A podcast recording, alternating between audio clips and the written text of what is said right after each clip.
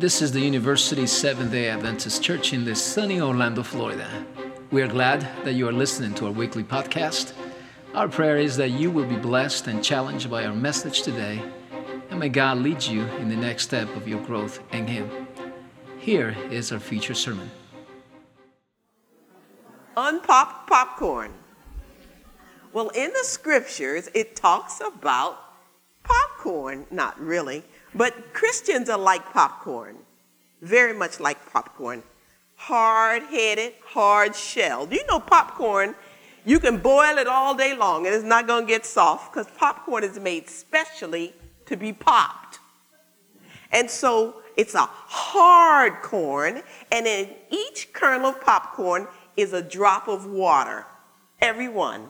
And when you put that popcorn with that drop of water in heat, that water expands and it pops from something that's inedible, cannot do anything with it. But once heat is added to it, it turns into something that's awesome and wonderful, and it smells good, and it changes the whole environment. Amen? Y'all like popcorn? Good stuff. And it's full of fiber. It doesn't add weight. It's good for you. And you know, there are some companies that will not allow you to have popcorn in the building, because when you pop corn, it changes the whole atmosphere. Isn't that right?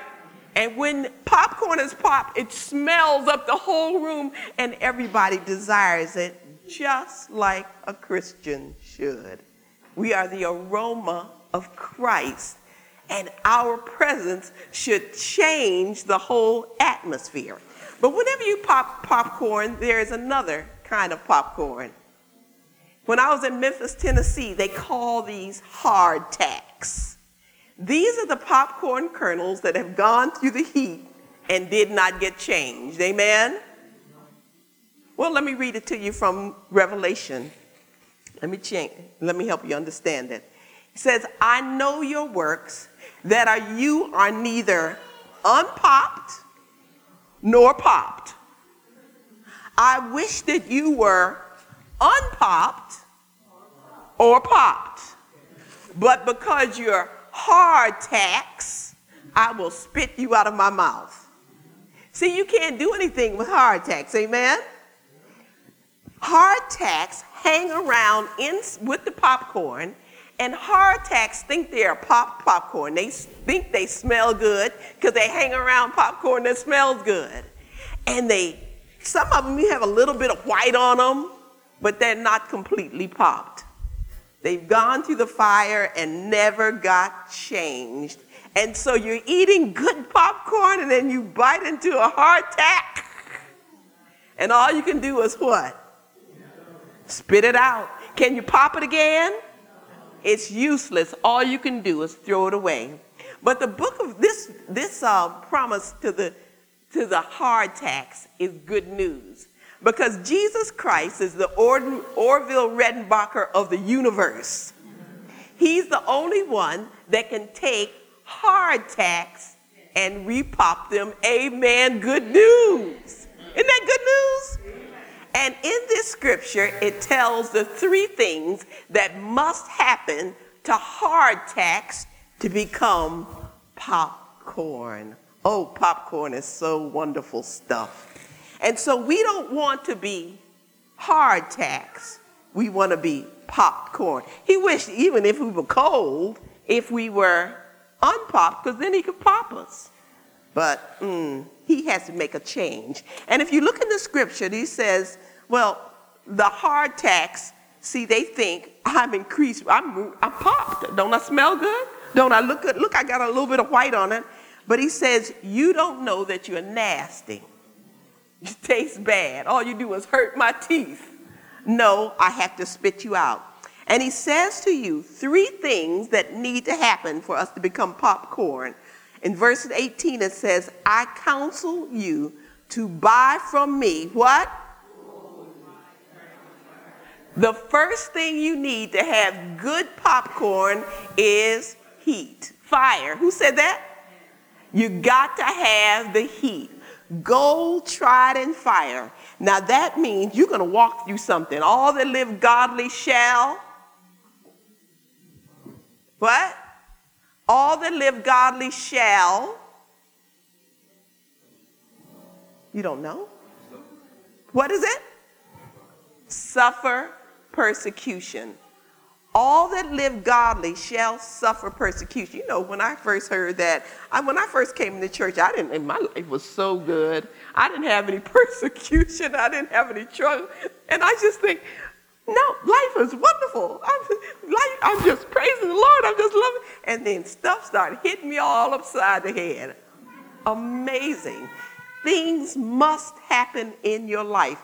God will allow heat to happen in your life. Now, the way of the transgressor is hard. Now, they have a hard time too. But the heat that God is talking about brings you to a knowledge of Him and a trust in Him. It has redemption attached to it. God will let us go through something like Joseph from the pit to the palace, and like the hotter the fire, the brighter the gold, the purer the gold it is. This young person came in from school, and she was so upset. She said, her dad was a chef. And she said, "Dad, I don't even want to go back up to school. The way they talk about you, they're so ugly to you." She said, "I just got so many problems and Daddy, I don't know if I can deal with it anymore. I can't do this. It's too much." Father just quietly went and got 3 pots, filled it with water, put it on the stove, turned it on high, and let those pots come to boiling. And when they came to boiling, in one pot, he put some carrots, and in another pot, he put an egg, and the third pot, he put some coffee. After a few minutes, he took it off the fire and put the carrots on the plate, put the egg on the plate, and put the coffee in a cup. And he asked his daughter, "What do you think?" And she touched the carrots, and the carrots were soft and mushy. She took the egg, and it had gotten hard. She had to crack it open, and there was a hard egg and a nice boiled egg. And then he said, "Let's taste the coffee." And she took it and said, "Ooh, too strong." And he said, that's what happens when heat is applied. 3 things can happen. Either you can get soft and mushy. The carrot was nice and strong, but then when the trial came, it got all soft and mushy and could not stand on its own anymore. Or it can become like an egg. The egg was soft and pliable and fragile inside, but after you boil it, it becomes tough and hard. He said, or like the coffee, you can become rich and strong with a trial. When God adds heat to you, you have a choice on how to respond to that heat. All kinds of things must happen every day. Every day I work in that hospital. Everybody that I know, the doctors, the nurses, the patients, the employees, all have something they're walking through. Amen? Do you know one day you didn't have something you had to deal with? And if you haven't, it's because you never drove on I-4. I-4 is colonial. That's the #1 you kill people street in the nation. More pedestrians die on Colonial than any other street in the whole world. There are trials here just across the street up in this place. Amen? Amen. There was a lady, and she woke up and she was so upset. Everything was going wrong. Her month was longer than her money. She got more bills in the mail. She had started washing a load of clothes, and the wash machine stopped working in the middle of it. And so now she's got soggy, dirty clothes in there, and the wash machine isn't working.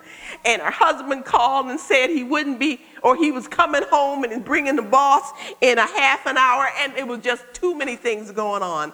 And she burned the food up, and she did all kinds of stuff, and she was just up to here with it. She put her little 2-year-old, she put him in the high chair, gave him his pacifier, and she put her head down on his little tray, and she just started crying, "I can't do this." And she was weeping so much, her little 2-year-old took his pacifier out and put it in his mama's mouth. Well, actually, you comfort with the comfort that you're comforted with. And he knew what to do. Mama, you need that pacifier much more than I do. Trials will change us, but God will use that heat to bring us to a knowledge of him. And he's trying to get rid of the stuff we were talking about in Sabbath school today. When you are angry about a thing, when you're fearful about a thing, that is God saying, this is a place that you have not learned to trust me yet. That's all it is. That's something you believe I cannot deal with for you. So he will let us go through persecution and trials and problems. My daughter, when she was just 3 years old and my oldest son was 5, I was telling them the story about Jonah and the whale. And I told them a story of Jonah and the whale and how he made it to Nineveh, but he was in a whale and God had to spit him up. He was disobedient.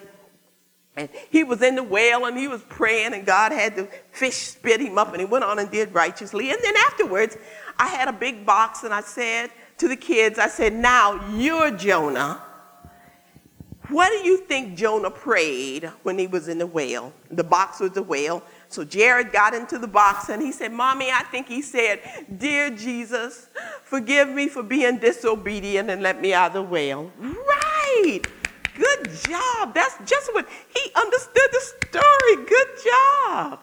And then his 3-year-old sister, Ariel, she got into the box afterwards. And I knew she would do the same thing because she heard me applaud her big brother. So she got into the whale box. And I said, Ariel, what do you think Jonah prayed when he was in the whale? And she said, Mommy, I think he prayed, dear Jesus, thank you for the whale.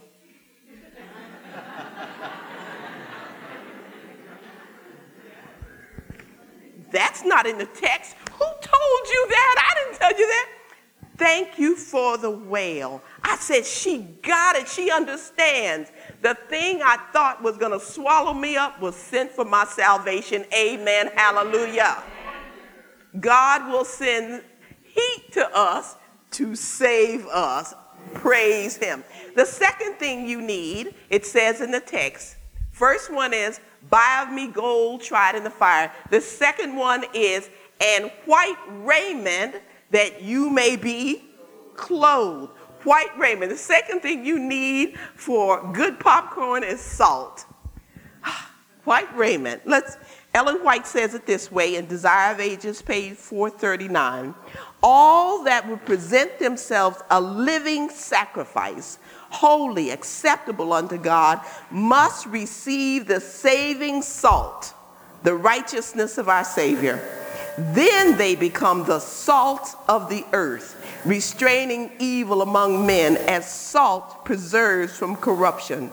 But if the salt has lost his savor, it is there, if there is only a profession of godliness with the love of Christ, there is no power for good. All of us must have the salt. To have good popcorn, you need salt. How many of y'all like popcorn with no salt? You know what? I like some. The salt that we usually use has lost its savor.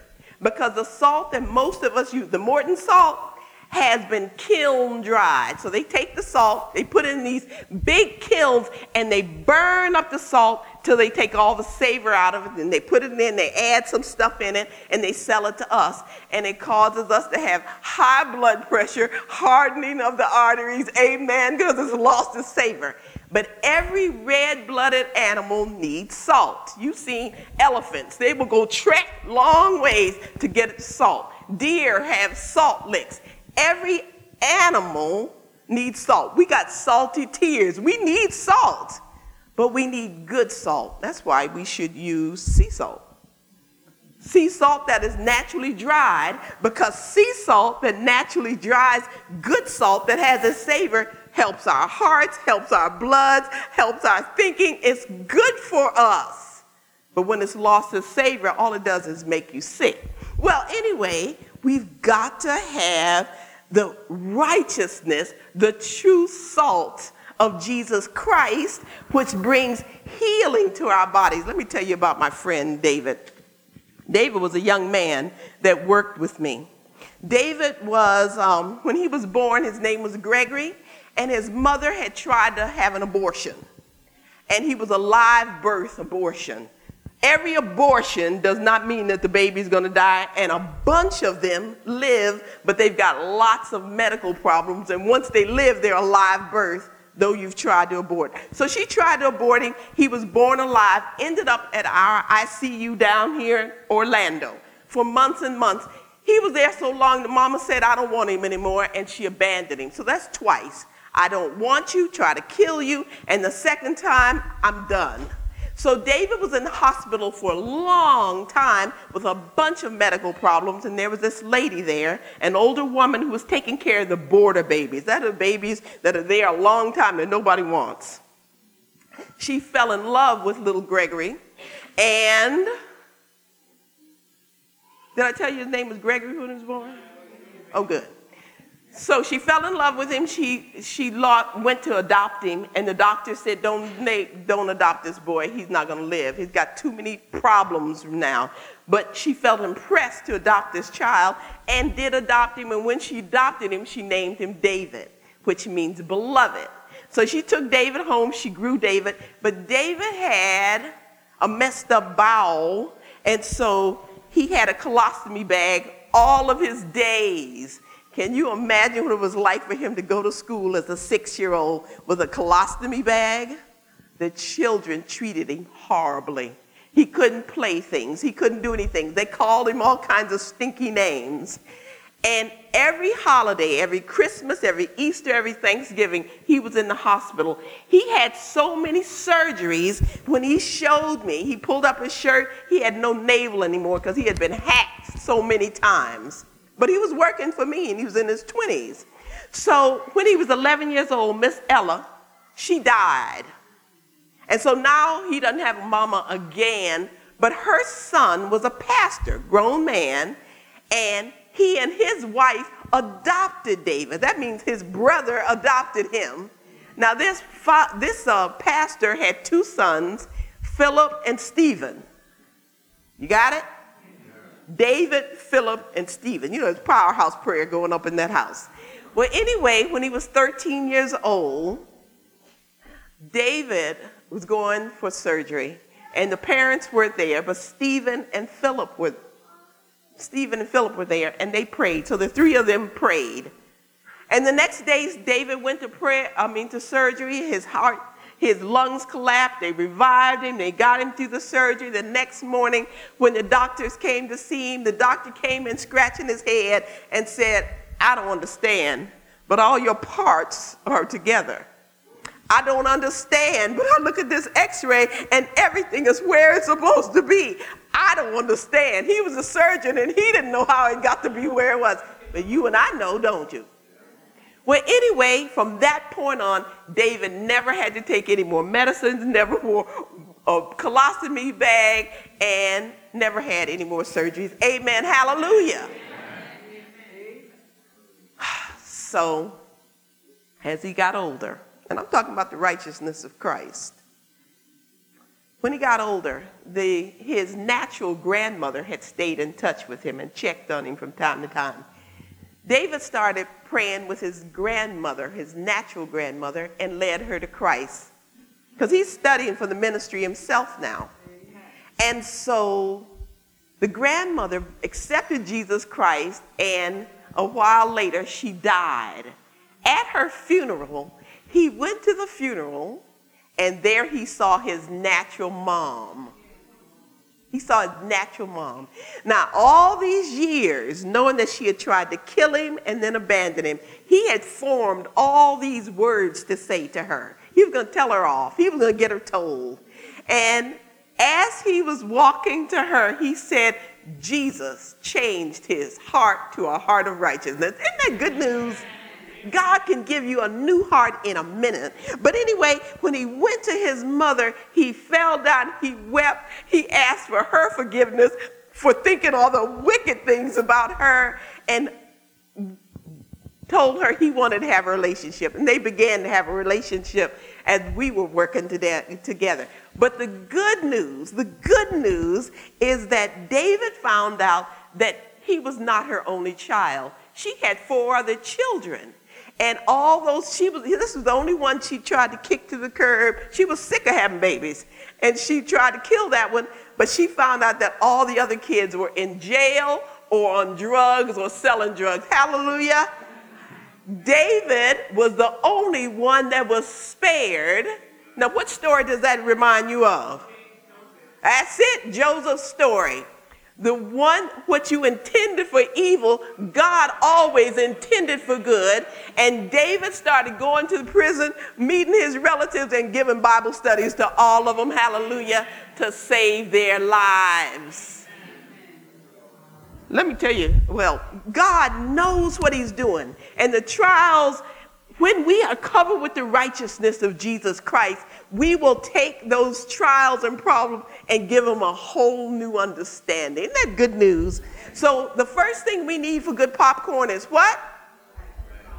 Some heat, some fire. The second thing you need is some Christ's righteousness, which is the salt. And then the third thing it says, and buy an oil to anoint your eyes that you might see, eye salve, so that you can see. The third thing that you need for good popcorn is what? Butter. Some butter, some oil. Do you know it's the oil that helps keep the salt on? Isn't that right? Have you ever had air popcorn, hot air popcorn? The salt won't stay on. You got to put a little butter up on there to make that. We have the Holy Spirit so that the righteousness can stay on. We can't be righteous by ourselves. Amen. Good news. So you have to have that third thing for good popcorn. Got to have some heat, some salt, and some oil. The oil represents the oil of the Holy Spirit that gives us discernment. That's what the Sabbath school lesson was about, so that we can understand evil and under good, so we can detect sin under any guise, so that we can understand. Now, see, we've got a problem. Romans 2:1 says, "Thou, O man, who condemns another, you do the same thing." What that means, I hate that text. I love it and I hate it. Because every time I'm saying, you know, she is such a gossip.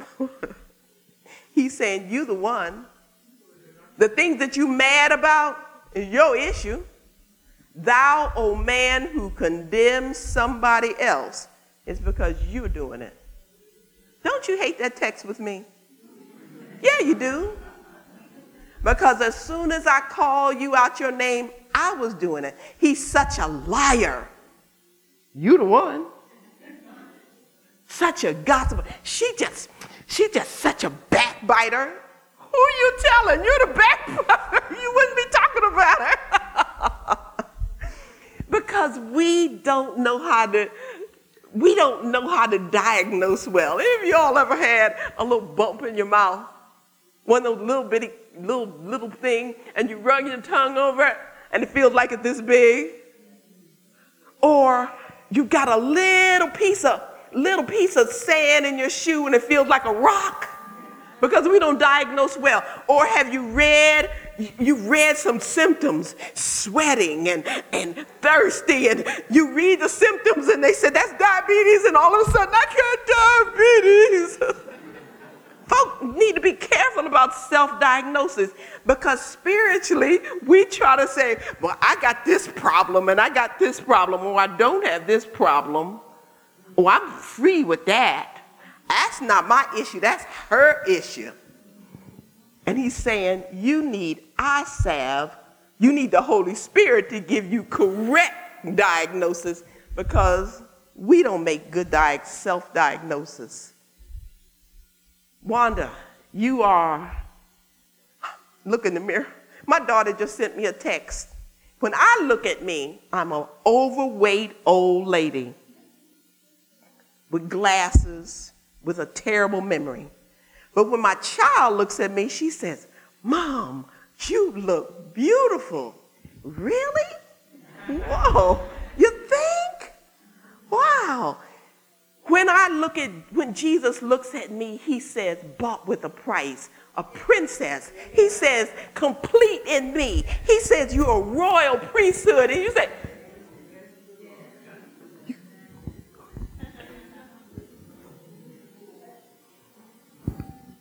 because we don't diagnose well. And I've got to learn to believe his diagnosis of me. When I was in, there's so many of those stories, because he's had to teach me this over years. But I had a patient. This man was a dark-skinned man. He was a bus driver, and he had gotten beat up on the bus. Some kids got on, was robbing him, and beat him up, and he ended up in the hospital with head injuries. And I would go by and see this man, and I would talk to him, and one day when I came by, I saw a young white fella sitting next to him. And this young white fella had this cute white baby. This baby was so cute. He looked like he was about 6 months old. He was dressed in lumberjack. I mean, he had on flannel shirt and jeans and little boots. He looked like a little lumberjack. He was so fat and fluffy. He was cute as he can be. And this black man looked at that white baby and said, "That boy looks just like me." I said, head injury, because there's no way he could get one of them. He can't get one. He can't do that.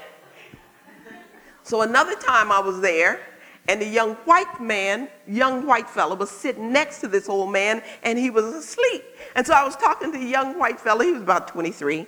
And I said, "How are you related to him, Mr. Billy? How are you related to Billy?" And he said, "He's my dad."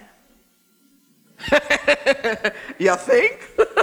There's no way he can be your dad. So I asked the profound chaplain question, "How can that be?" And he said, "My brother and I have been homeless, and we would get on his bus. And whenever we would get on his bus, he would say, 'You boys need to get off that alcohol, you need to go to school, you need to make something out.'" He would always give us this long speech on how we should do. And every time we get on his bus, he would have this speech for it. But one day we got on his bus, and we said, "Stop, don't even give us the speech." We said, "You become our dad, and we can do those things." And he took us home and raised us. He is our dad. And now one of the young men had his own business, and this one had this cute little baby. He said, "He is our dad." And when I walked out of the room, I said, "Lord, I understand now. When I look through eyes that are critical, and I can only see that it can be this. David can't be righteous because look, he's an adulterer. And Solomon can't be saved because he got 1,000 wives. And look at Tamar, Lord, she's a prostitute. And how come Clifton can? And how can Lordy? And I come through, but God, when he looks at us, he says, "She looks just like me."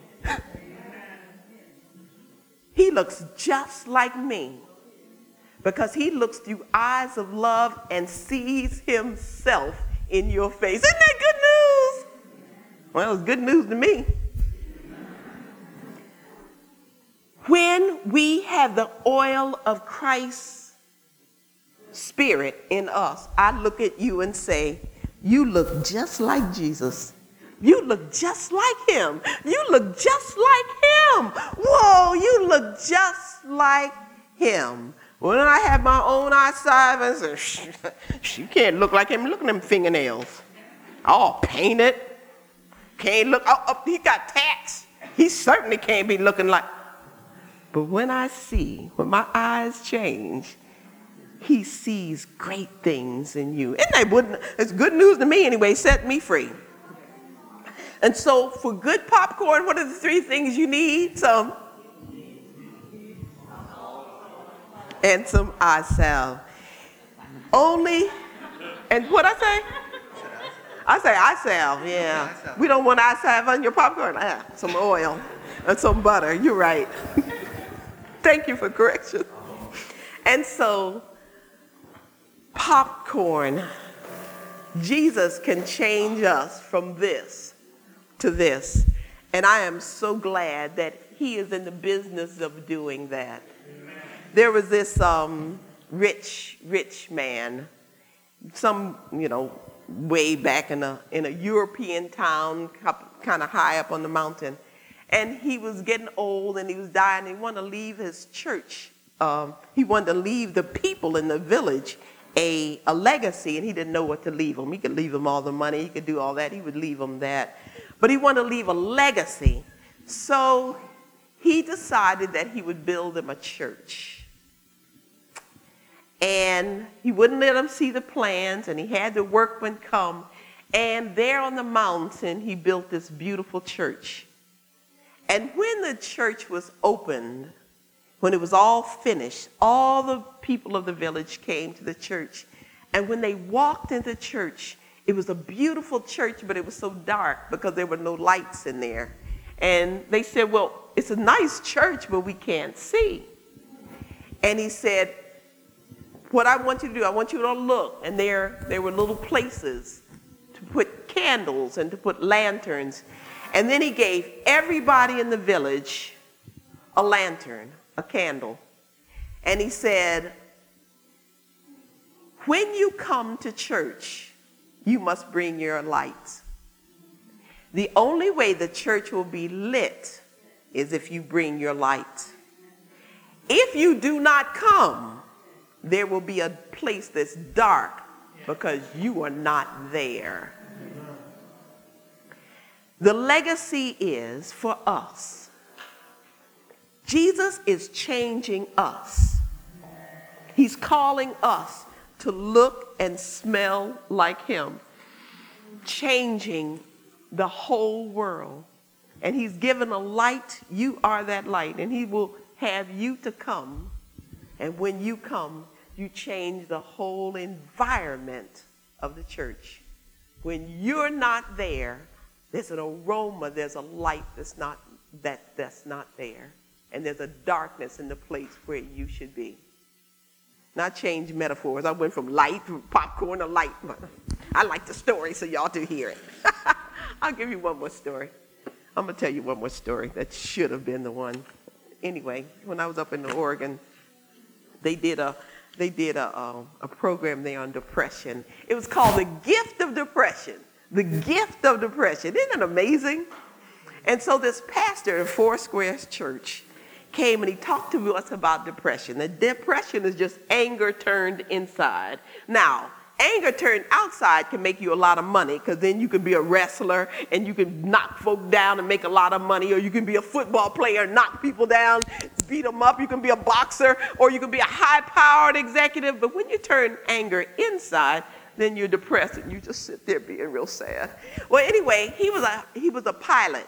And he was in the Air Force, and he had a major rank, and he loved to fly. He said that was his main passion before he became a Christian. He said he loved to get way up there flying in his jet, and he would be flying because he was the most powerful. He could see everything. He was above everything, and he was flying one day, and he was flying in Mach 1. That's faster than the speed of sound.